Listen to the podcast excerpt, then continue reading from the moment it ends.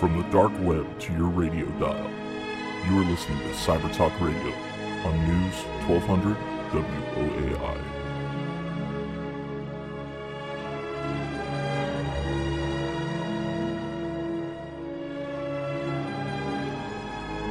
Welcome to Cyber Talk Radio. I'm your host, Brett Pyatt, a 20 year internet security veteran.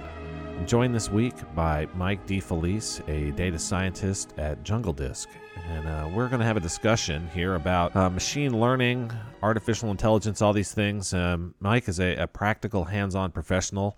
Um, we're going to dive in a little bit of how hard is this? Do you need a giant team of PhD researchers? Uh, or is this something that uh, a teenager could get started at the back of the, their basement uh, at their own house? So, Mike, thank you for uh, joining us this week. Thank you, Brett. So, as you uh, started your career in technology, how did you find your way through to the, the data science aspect of things?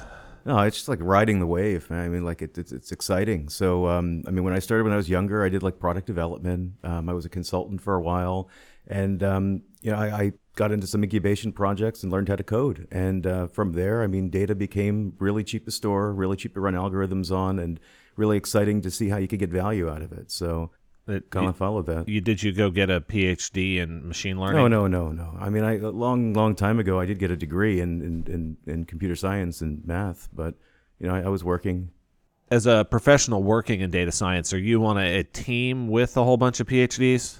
No, I mean I'm, I'm, a, I'm a team of, of people that give me constant feedback of whether or not what's produced is useful. So so the the idea with the data science is is there's a lot of information out there. How do you make sense of it? And there's two steps. You know, like you know what's real, what's now. You know, um, and then what's what's anomalies on that, and how can we take advantage of that and invest for you know a better jungle disk or yeah. So if you uh, had a big pile of uh, web logs and they wanted to get started uh, trying to apply some machine learning to see if they can um, do some predictive behavior about future traffic patterns and things, how do they get set up and get going on a machine learning system? So, so there are some like prerequisites, like you know, like like basic code languages, like. But if you want to get started without that, um, I mean, I, I, first put somebody at like Elasticsearch and Kibana. I mean, there's a, there's a stack that's very accessible. You can you can go to Elastic Cloud. You can you know set it up on like Google Cloud or Amazon. And, and the idea is is that you it ingests web logs, and uh, you can either you know query them with kind of like a query language, or you could just graph them and, and see what the anomalies are. So I see a lot of people getting started just as simply as that. So, and those are open source projects. Absolutely. Yeah. I so, don't pay for software. Yeah. So this is is one of the things out there, and you you look at this, whether it's machine learning research or many areas these days, uh, the amount of open source software out there is making this advanced technology accessible to nearly everyone. And this has lots of positive benefits. Uh, after the break, um, as this is Cyber Talk Radio, we will dive into some of the potential dark side uses of uh, software being very accessible to everyone else as well. So on the the weblog piece, you have that uh, that ELK stack. What type of computing power do you need um, in order to be able to run this? So you said there's some cloud services out there, but are you talking hundreds of dollars a month, thousands of dollars yeah, a no, month? like like hundreds of dollars a month for for, for that, and then um, you, you can like kind of get a baseline for it, but like like typically when we're going through like financial stuff and looking for opportunities, there like like millions and millions of rows with like you know 20 to like 40 feature sets. It fits on a laptop in, in, in memory it's very very hard to get like big data to a point where it's too big for your laptop. It's very easy to get it like too big for excel um, but as far as like too big for your laptop with tools like like like pandas or elasticsearch or, or mongodb um, most uh, most laptops like 16 gigs can can handle a lot uh, provide a lot of company value. Yeah so you're going through, you mentioned another tool there, pandas. That's all. That's so good. So explain pandas out there to the audience at a high level. What would they use that for, and how do you get started with it?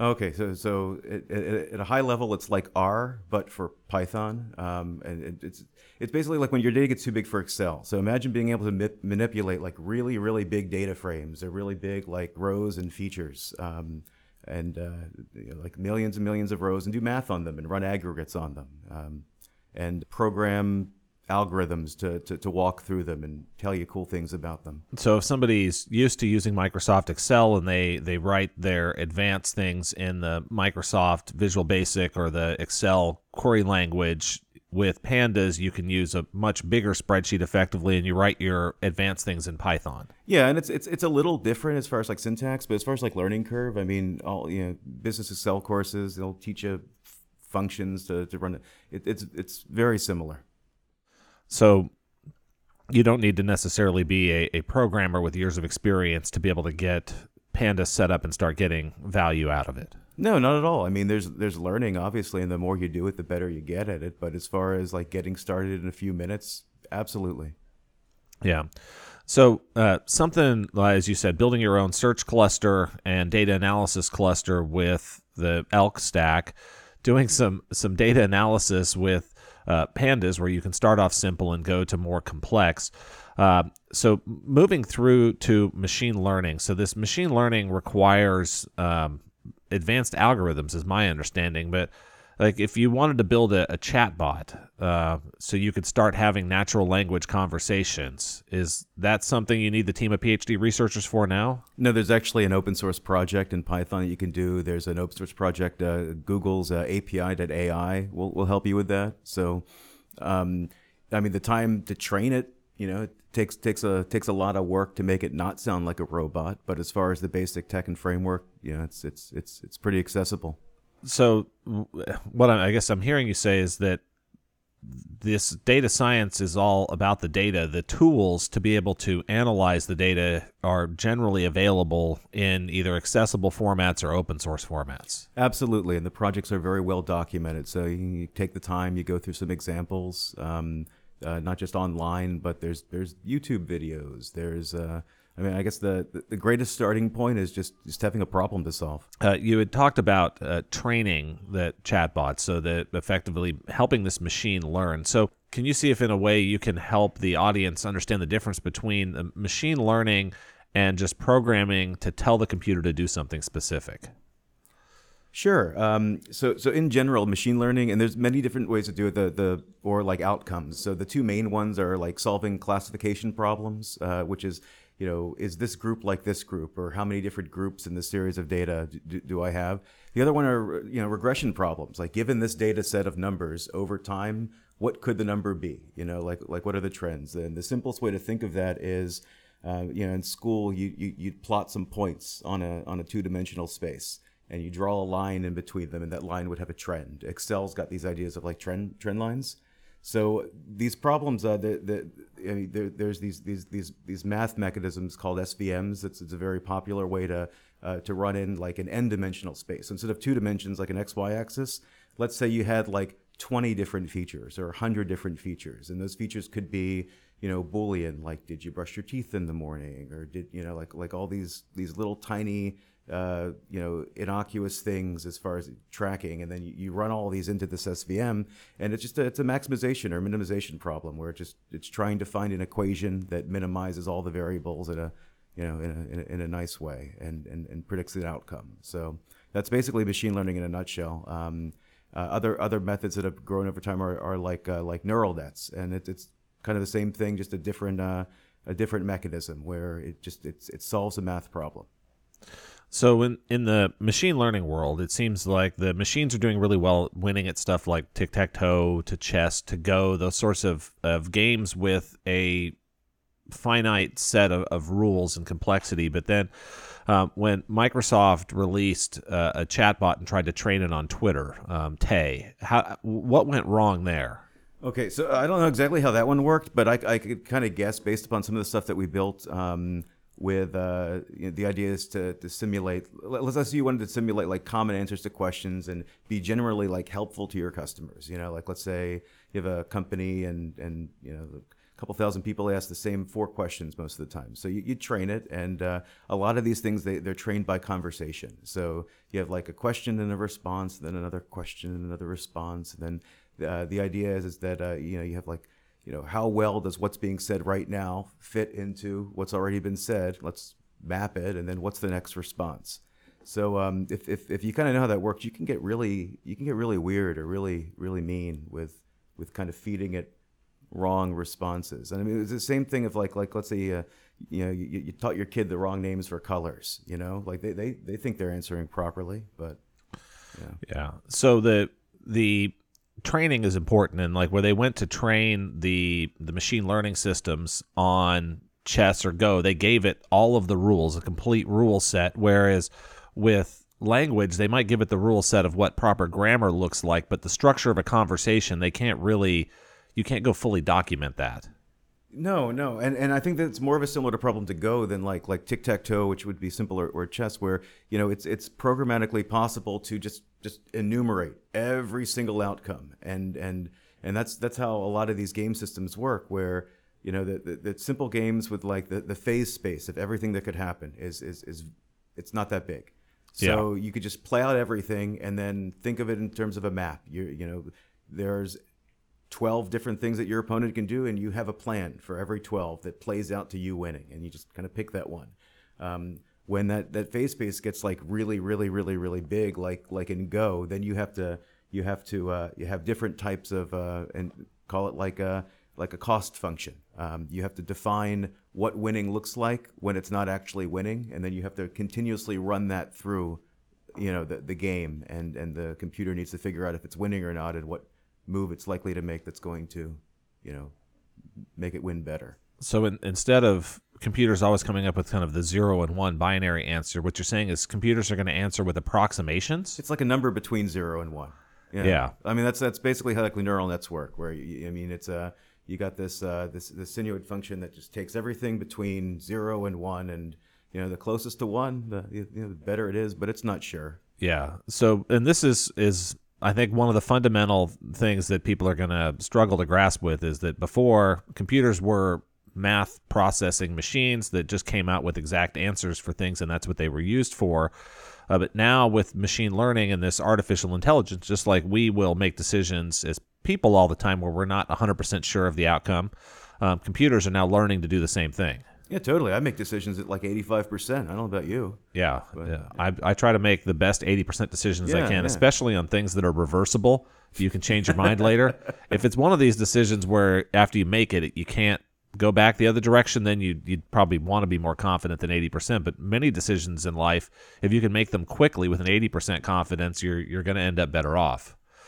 So as it, you're going out now um, and getting set up, say to to train a chatbot, so trying to get something more complicated, is this um, one where you need to have hundreds of conversations, thousands, millions of conversations? What what does good training look like? Wow, um, you know, I can't think of a really great example of of, of um, but uh, I mean, to get started, I mean, just think of it as like writing yourself text messages, um, hundreds not not a lot. Not a lot to get to get up and going in a basic manner. So the the chatbots are starting off with a general understanding of the English language then.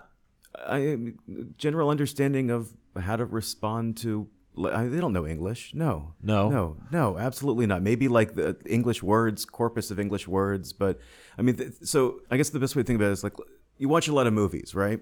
And and and you know, you talk to people and maybe every other word out of their mouth is, is a quote from a movie somewhere that they remember over time. So are they even thinking about that? I mean, when, when you talk, how often do you actually think about what you're saying? You know, does your does your brain actually just go into a series of like scripts and you know put on auto respond? Um, th- that's that's the best way to think about like how most chatbots work. Yeah. So what you're saying is they don't actually understand grammar; they just understand phrases that they've memorized, aping stuff right back. Now, um, now, there's a lot of research now into like neural nets that that, that you know can look back and get more context of conversation, and and um, I I'm not aware at, at, this time of anything great coming out of that as far as like practical for for business use, but um, but you know for the most part it's just it's just figure out where you're at in the script and spitting out what comes next, and it's it's no really understanding of anything. But I mean, on, on, the same example with the, with the, with the chatbot, let's say you wanted to get, uh, I mean, yeah, we so about you, machine you, learning, yeah, right? so, and, and, how you'd make that better. So you could you could write a cost function associated with, let's say, the delay of, of, of the latency between when somebody would respond, or you know, using questions or, or, or whatnot, and you know, you could assign values uh, to to responses, and you could not use the ones that got bad responses over time. So if you want to do some kind of like real time cost function associated with those responses, you could you could train a system to continuously speak better English or Yeah. So uh, you mentioned movies, and uh, we may have some folks out in the audience that have been watching movies about artificial intelligence or machine learning. These things. So there was uh, Ex Machina, this movie that came out now maybe about a year ago. Did you just happen to see that one? yeah, yeah, I saw it. Yeah. So how far away uh, from uh, your kind of professional opinion are we from being able to have something that, that has conversation to the level that the the AI in the movie did? Oh wow, I, I would imagine that it exists somewhere now, just really expensively. Um, so as far as like we get it on our phones or you know Siri or Cortana or what's what's the Google person called? Just Google Assistant. Google Google does not naming things friendly. Yeah, that's not the Google way. I mean, I'm I'm I'm from what I remember about that movie, the logic was is the guy took like people's search history and, and kind of figured out how to have conversations based upon that. Yeah, so probably he- like a good example would be the the Google spell check, where you know instead of actually like figuring out how things were spelt, they just figured out you know probabilistically if people spell something wrong, they'll search for the right thing after that. So I mean, it might not be the form of a, a robot that you know can you know walk and talk and and wear clothes and stuff, but um, as far as those types of conversations, uh, not that far. yeah, because I, I definitely feel like I can't have a conversation with Siri or Cortana or anything at this point. but you know you know it, I know we're going to talk more about like you know how can this be used in in, in odd ways after this but i mean I, I get phone calls a lot things that may or may not be robots and you you ask them hey are you a robot? You know somebody trying to sell you something. Yeah, they'll answer no and uh, you know sometimes they're robots and sometimes you can't tell. So i mean the technology is, especially for like spam calling I, I think it's at an incredible state right now. Yeah, and we will uh, dive into that uh, some after the break. yeah, Um, yeah sorry oh, it's all good. It's good to tease the after the break uh, portion of the program. here. edge of the seat Yes. So, uh, what else in order to to be able to talk about spear phishing and uh, the robocalling and some of the s- robo social engineering things that are starting to go on now? What else do folks need to have a general background understanding of to be able to uh, go along with us through the second half of this journey? I, I- I think the best it's just like an open mind and knowing that that a lot of these problems have already been solved that it's very inexpensive to run algorithms on you know terabytes if not petabytes of data. Do you have a favorite useful chatbot? no. I, I like I like that it's provocative. I like that the technology is accessible. I like that um that, that that people can go online and it's very it's you know any anybody can do it. And yeah there's there's some basic things that that you need to learn you know? Um but you go through them you solve problems you, you learn linux you learn python you you know you you, know, you you learn how to store a big csv and then you learn how to throw that into like elasticsearch or pandas or um, uh, apache spark or you know one of those things Yeah. but that's for like really really big data Yes, and if if you wanted to put Linux on a computer without having to reinstall the operating system, how hard is it to put Linux on a USB stick these days? Oh, I mean, there's uh, I mean, there's there's there's programs that just like you know put your USB stick in and, and burn the ISO image to like a boot thing, or you can use VirtualBox. I think Oracle bought them, so um, probably the best way to play. And I, I would argue VirtualBox. That way you can have like a couple of them and learn how they network with each other. So you can set up like um, uh, you know, a couple different Linux distributions on like a private network, and then have them talk to each other, and you know it's always fun. Yeah, so that's a VirtualBox is an open source project. I guess the company, I forget what the name of it was, but it is uh, it's an open source project Oracle now run by owns them, Oracle. yeah. Yeah. Um, so for getting started on some of the stuff, is there a website for Python Pandas? Google, Google, Google. Google. You don't maintain a list of uh, URLs in your head anymore. It's just Google. Yeah, but I mean that's that's like the same shortcuts that a machine would take, right? Yeah, right. that's what Google's But, good but at. you know what we should do? We should list some some links in in the um in in any kind of published version of this audio. Yeah, when we- And we'll- people can like you know click on them and We'll put the uh, post online. If you're listening live on uh, 1200 WOAI right now, uh, the recap of this will go up on Tuesday. Um, following the airing here on Saturday night. And uh, in that post, we will put a list of helpful links. Um, you can also listen to this whole thing again if you are listening to us via iTunes Podcast or Pocket Cast on an Android device, or if you have to find your way to our YouTube channel where you're looking at a still image of uh, Mike and I at this point. Thanks for listening uh, to the recording. And um, you can find that post uh, up on our website at www.cybertalkradio.com, as well as We'll have other blogs and contents on our social media sites. So if you look at us on Twitter or Facebook, you'll find more about this episode and past episodes of the program. Very cool. Okay, so like we never really talk about why people should care, right? We talk about like chatbots and you know, but as far as like um like you know, like like humans being a part of this whole ride that is, you know, the machines taking over or like machines making their lives better. I mean, I think that we're at a point right now where outside of just just just stuff being academically cool or you know like math i mean w- we have a lot of access to a lot of really great technology enabled by this data science and machine learning and the best example i can think of it that provides me good is like google photos you know imagine you know being able to without me having to tag something know that a, a school bus or a, a, whiteboard is, is in a photograph um, um, I mean, sure, it could get creepy. It knows who my friends are, and, and it suggests that I share them uh, with my friends. But um, outside of that, I think that that, that that's one of the best examples of like um, how research into this space is, is is is making my life better or easier. Um, other ways where it gets annoying is um,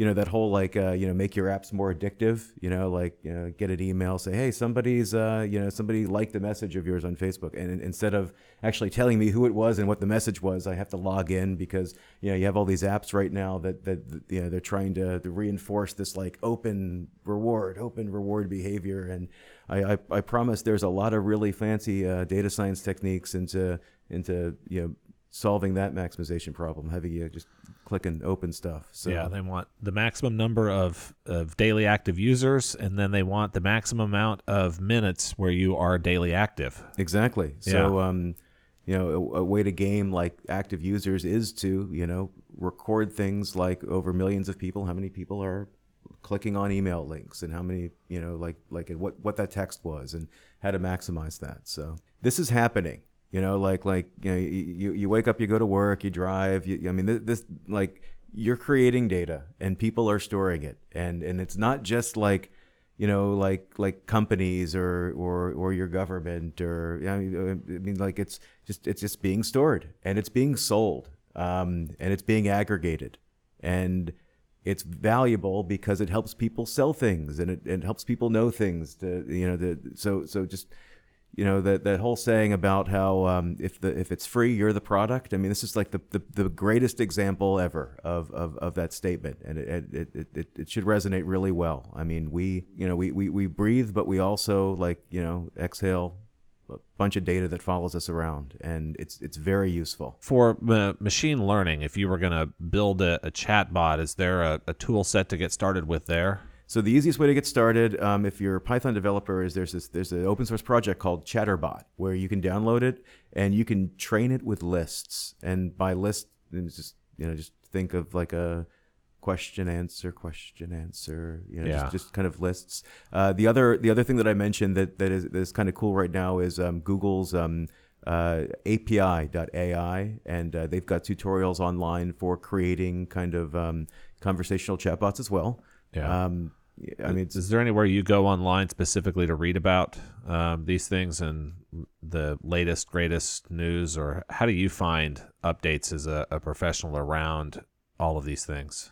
Mainly like Y Combinator's Hacker News. Um, usually, I mean, it not not so much now, but over the past couple years, there's been a lot of chatter around advancements in, in, in data science and AI, and it, I mean, it's a very uh, it's it's a very attractive field for college kids to, to start getting into. I know that around San Antonio, there's there's um, there's now like data science tracks for for for uh, graduates uh, where where they learn these tools and they learn how to basically get value out of out of business data.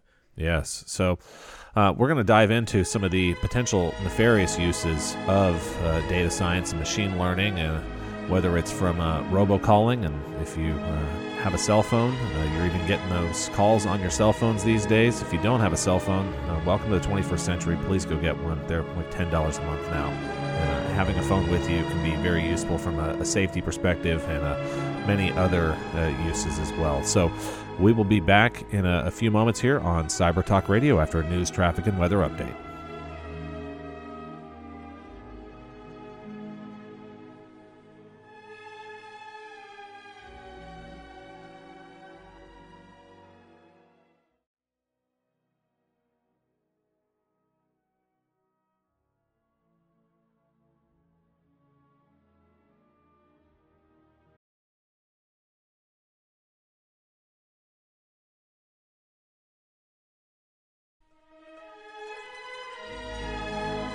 Welcome back to Cyber Talk Radio. I'm your host, Brett Pyatt, a 20 year internet security veteran. Joined this week by Mike DeFelice, and we're talking about artificial intelligence, machine learning, uh, some practical tools. If you missed the first half of the program, uh, you'll be able to listen to the rebroadcast and uh, replay of this on our website on www.cybertalkradio.com, as well as on iTunes podcasts, Pocket Casts, or our YouTube channel.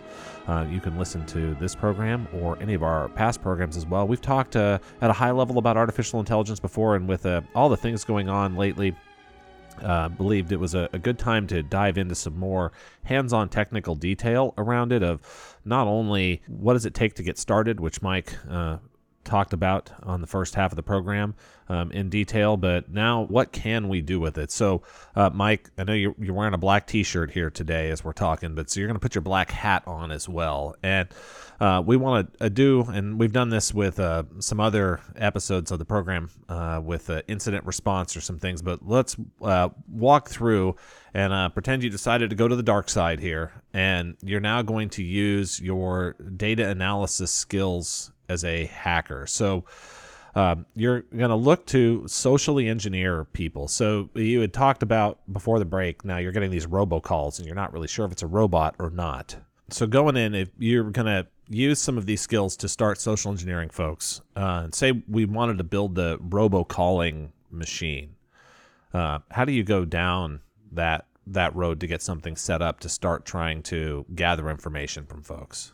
All right, so, so this this feels like that OJ book, but but we'll we'll we'll figure this out a little bit. All right, so I mean, you need a lot of numbers. All right, so so let, us say you didn't want to do it that scientifically, and so you, you buy you could buy phone numbers, um, and uh, you, you need something that that that can be trained on on how to respond to people. So say your goal was selling something or you know getting a credit card. Let's number. say your goal was yeah you're evil here. So your goal is to get credit card numbers out of people so you can use them. Your goal is to get them to give you a social security number or give you answers to things you could then use as a data set to go fill out a credit application on their behalf.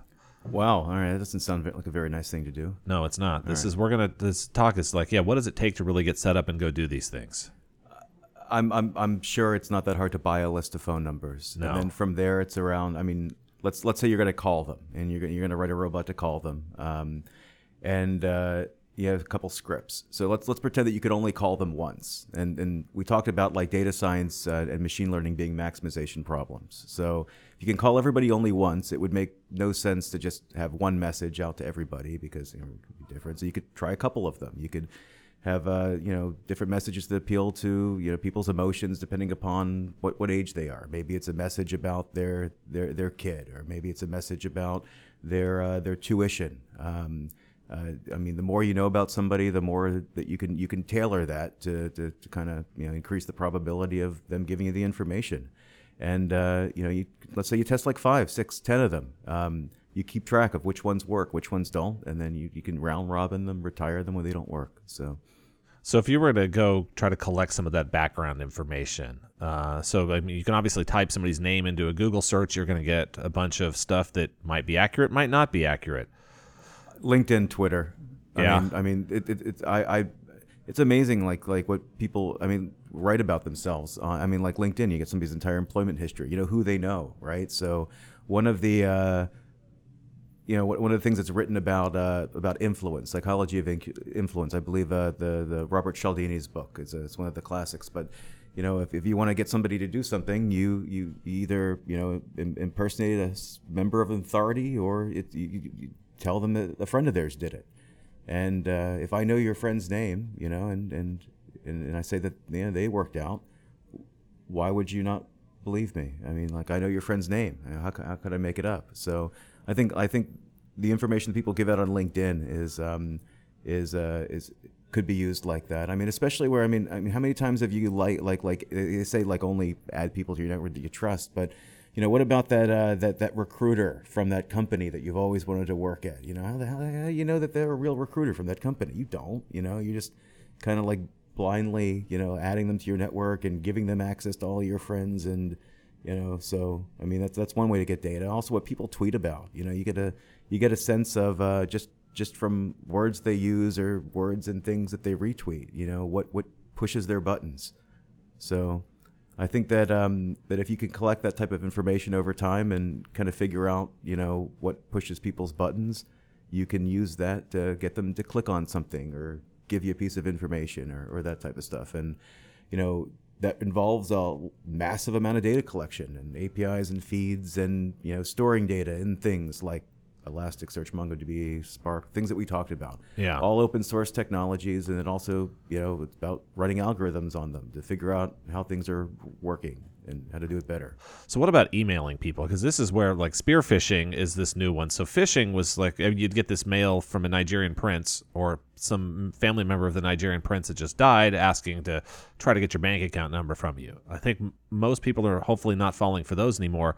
But explain the difference with spear phishing and then how some of this data work can, can feed into that. Yeah, so I mean, similar to like making calls, actually, the emailing thing is easier. I mean, I mean, you know, my role, I've I've emailed hundreds of thousands of, of, of people. We, do it all the time. Most companies send out lots of email. And, uh, you know, from a marketing perspective, you know, whether it be good or whether it be bad, the idea is to trigger some kind of response to get somebody to click on something. All right. So, uh, uh, let's say that something wasn't, you know, a landing page to a product that you think is, you know, a really good fit for them, is going to add value. Let's say that landing page was a, uh, you know, like a fake bank login page where you know it captured your username and password and then redirected you to the real page so you wouldn't know. But you know the idea is uh, you know you send somebody a link get them to click on it. So you, you could you could collect a lot of information about people to craft an email to um, to kind of increase the chances of that that, that click through rate.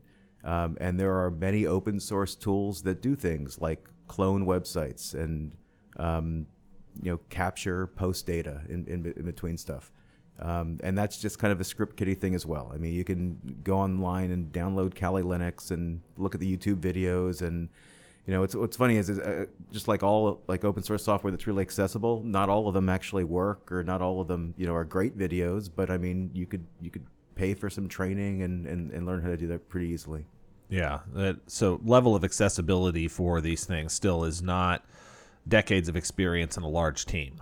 No, I think like like uh, this, this, might be a little bit unfair because I know that people have like entire careers based upon like you know information security, pen testing, or whatnot. But I see stuff like like like the the Kali distribution and the tools that are with it, and, and it's mainly for learning, and it's mainly for um, having that discussion within a company about like how to make your data safer. Yeah. Um, and, and obviously, you know, you want to control all the systems that you, you test against, but I, I think it's a big eye opener in a sense where you know any bored kid with some basic knowledge of, of, of you know Linux can run a script that, that you know a researcher made or you know let's say uh, like a security professional that whose job is to find vulnerabilities and report them and make the internet better. Uh, these all get stored and not everybody patches their operating systems. And uh, you know with with very very little like earned discipline from actually figuring it out yourself, you could you could repeat that and and you could you could do some damage. Yeah. So um, out there, and we uh, we have the tagline for the program from the dark web to your radio dial. So if, if you were to, to go out onto this this dark web, um, this how do you find your way there? We were talking about a little bit the chat in between, or what are the what are the browser folks most often use to try to go ac- access these dark web sites? It's very leading. Um, yes. No. So so um, I wouldn't even consider those like dark web. Right, so I, I know what you're getting, and I'll, I'll answer that. But as far as I mean, I mean, the the the, inter- the information to do that, that kind of stuff it's, it's it's for education and it's it's generally free most most computer people they they don't like the idea of paying for knowledge. They like the idea of you know meritocracy. You you it's there, it's hard. You can learn it though, and you can try it, and you can fail, and you can try it, and you can fail, and you can try, you can succeed, and then you can teach others, and and that that's kind of the culture that um that uh that the, these tech te- uh, stacks uh, try to foster. But yeah, um, so like Kali if- Linux if- if- is KaliLinux.org, I think, or Kali Kali-Linux.org. and, and you know i mean i i just as just just as an eye opener to why you should care about your own data security i mean just just knowing the kind of stuff that's available um, you know every time your favorite website or your favorite database software or your favorite operating system releases a new version of itself they're they're also releasing like plugs to fix like massive holes that they didn't know about you know? Like whether it's a buffer overflow or whether it's like a you know a remote execution thing and, and the reason why they're doing that is because you know humans write software and humans make mistakes and humans figure out how to exploit those mistakes and do things like take pictures of your webcam when you don't know and that's that's that's real stuff so um, uh, just just to, to know it is good. But if you wanted to uh, kind of like cover your tracks and learn, I mean, there's another open source software out there. I mean, like the the Tor browser. So Tor uh, is, is an acronym. It stands for the Onion Router, and the idea is similar to um, I like to think of it like that movie Sneakers with Robert Redford. Um, where they're trying to make a, a phone call that's untraceable. So they, they route the phone call on this map through like five different locations. And, you know, of course they're watching in real time, like it being traced, which I don't know how valid that is. But, but anyway, so, so the idea is, is that you got layers and layers of, of, of, of, of, of, of security. So how Tor works is um, it, it, it basically creates that for your network connection. I mean, you you it's it's like this this this network where instead of connecting to a website directly, you connect to you know a, a, a relay service in France that then connects to a relay service in Belgium that then connects to a relay. I mean, that then connects to the internet. There's always like there's there's there's two hops, but um, uh, and and it's it's generally good at an anonymous web browsing. So are there sites that are only available through Tor? Yeah. So one of the, the one of the cool things about you know that type of access to the internet is um, you can anybody with the browser and you can just download the Tor browser has the ability to also be a server, and what they serve can only be visible on that Tor network. And uh, they, they got a really uh, funny domain extension. So instead of like going to a .com or .net or .org or .gov or .mil, um, it's a dot .onion, and um, and anybody can be one. And they're they're really weird names for them because they're auto generated, kind of kind of the way that like uh, like key crypto. Uh, key cryptography is set up, but but you know, so they- they're not like fancy names like you know Brett's secret website, Dot know, dot onion. onion. It's Yeah. it's more like you know five G three, you know, like it's a bunch of like hex numbers. But um, but yeah, um, you know, there's a there's a, some you know documentary you could watch on how um the the Silk Road was made, right? And it's it's it's not hacker geniuses, you know, um, you know, writing all this like fancy software that nobody understands. It's it's bored slash opportunistic people with low moral values that you know take advantage of open source software and uh, you know I mean Silk Road worked by using the, that that that feature of the Tor network uh, like like a, a basic like self-hosted bulletin board system in PHP and uh, you know no trace of money with Bitcoin Yeah. so you put you put those things together, and you know you can you can build a community around it that's relatively anonymous. So Of course, the guy did go to jail, so I mean, yeah, you know, just, when you say relatively anonymous, Yeah, yeah, yeah, I with mean, with you enough resources, uh, folks can get tracked down through these the the dark web back to reality, and you've seen that in some of these high profile arrests. also like browser exploits. I mean, people using Tor, they're they're still they're still just like you're vulnerable to clicking on click you know, like like clickbait redirects or what. I mean, a lot of these guys are caught with uh with just like the same kind of method, you know, Yeah. or browser exploits.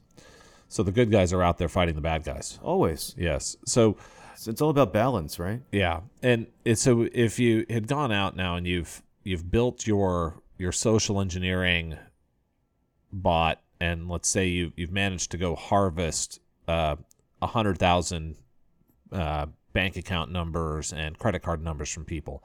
Um, if you're not sophisticated, how hard is it to go try to find somewhere to sell those? Yeah, so I have no idea, and that's probably where like the novice would get caught because I mean, like Yeah, I, I don't I don't know. I- Yeah. I, I wouldn't even want to speculate. So, Yeah.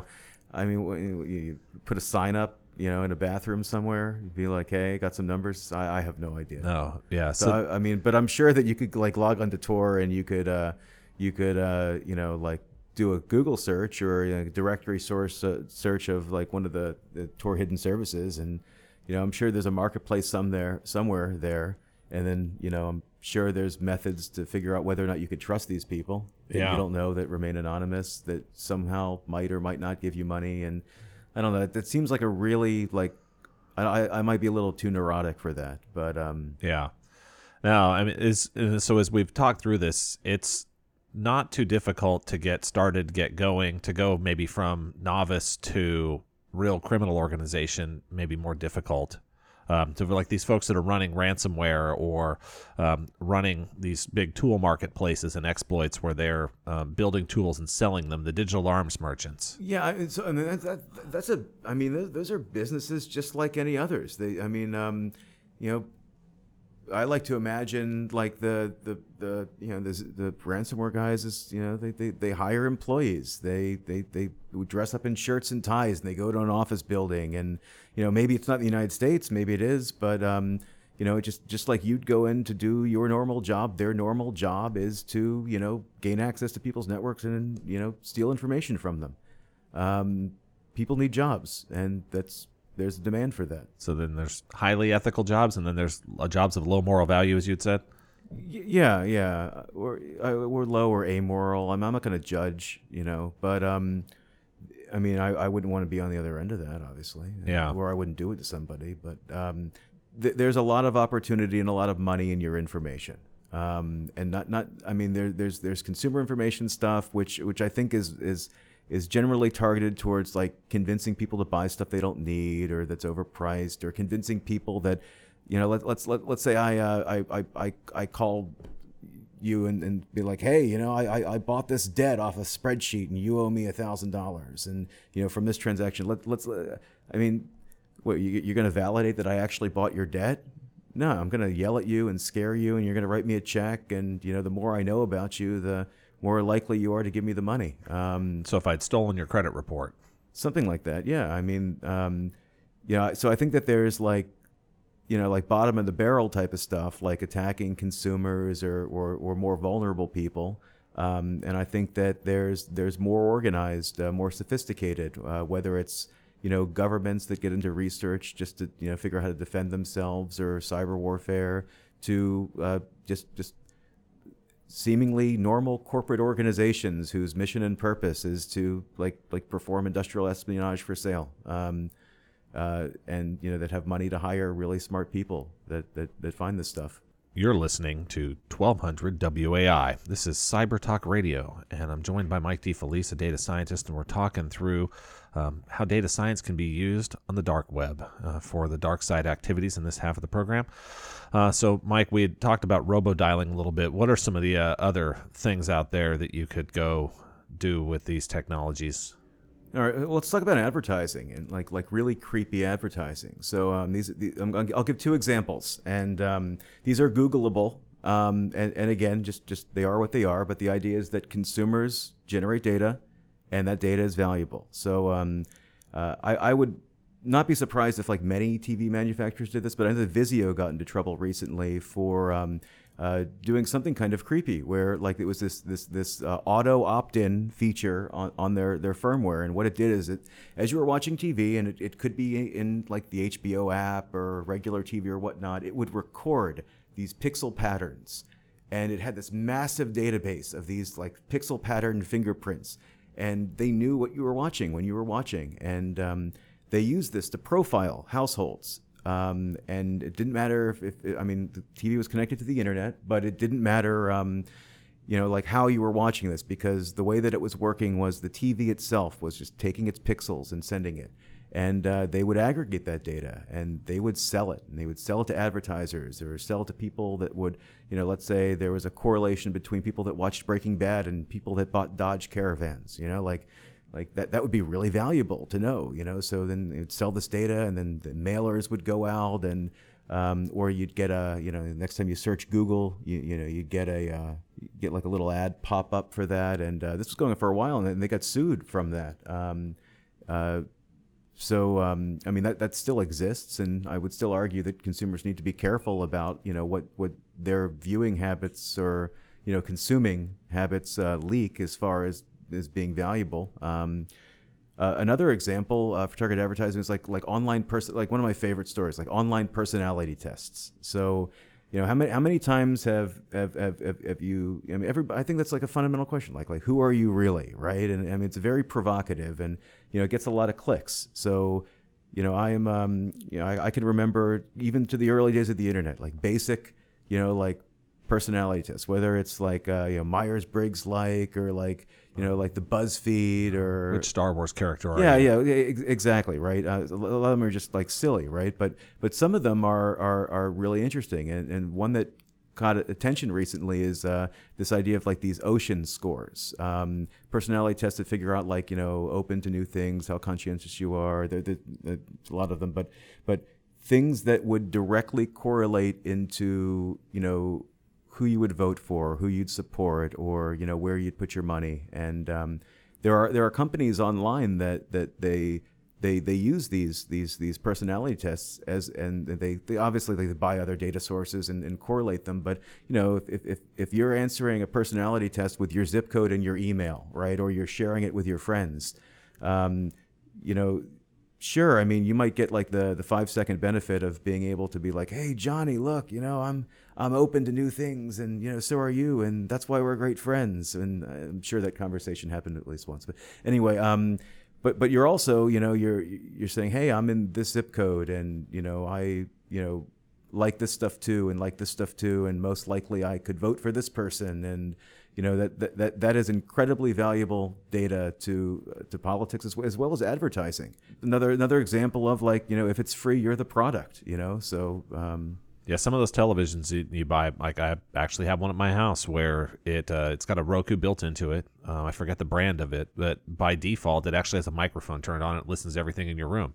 You have to go dig down through the settings menu and turn it off, and it's like half the price of another television because they're selling those audio recordings or the valuable information out of that back to uh, data brokers. Yeah, so um, you know another another implication of the, the accessibility of, of, of data science is, is that it makes um, and, and, you know, yeah, the, the, there's the operations of storing all of this and making sense of it. But as far as like the communities developing algorithms to get value out of it, I mean, there is a lot of value to be gathered by even the most, you know, seemingly innocuous data that is leaked and you know it's stored Yeah. and then you can you can pair it up with other stuff and other stuff and other stuff and over time you know you you, you you've got something that's worth a lot of money Yeah. So it used to be expensive to find needles in haystacks. now it's so cheap to store It- it's like like and i, I think that rel- like the, the general attitude in the industry is is that it's always been cheap to store data you know and i think the investment's always been made to to store everything that was possible to be stored um,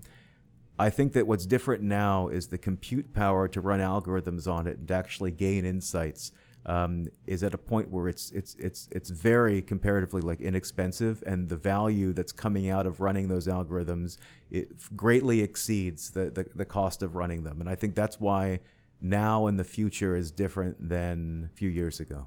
Yeah, and switching topics a little bit uh, to tie in, but it doesn't sound like Moore's law is running out anytime soon from an affordability perspective. Like, do they keep doubling transistors? I don't know, but it seems like computing keeps getting cheaper. Yeah, I mean, like I said, I I I am I, I don't know too much about like that. I've I've seen some things. Yeah, and and I know that it's kind of a topic like is it running out is it not is it economic but but as, as far as people getting more value out of running compute on on data then yeah that that's that seems true yeah, and this is, I guess as these classification algorithms get better, even if the compute cost stays the same, if you are more efficient in using it, then your costs go down as well. absolutely and I think it's a lot it's like table stakes now I mean people use it to develop features that um that that that, that people expect in their applications Yeah. so and I and I think that that they expect these features without giving too much thought to what they're giving up for them. Not not to say that it's bad. It just it just needs you you know needs, needs some conscientiousness around it. Yeah. So this is uh, one of those topics we could go on uh, about for hours, but uh, this hopefully was a good primer and intro to uh, where are we at really with data science, uh, machine learning, uh, artificial intelligence. How can it be used today? And awareness of this new technology, new paradigm shift to where we're moving from theoretical research around these two practical applications will help folks uh, start thinking about uh, how do we, as the good guys out there, uh, defend against what the bad guys are going to be doing, whether it's robocalling social engineering, uh, a smart chatbot, or some web crawler assembling many needles out of many different piles of hay in order to be able to create your online profile.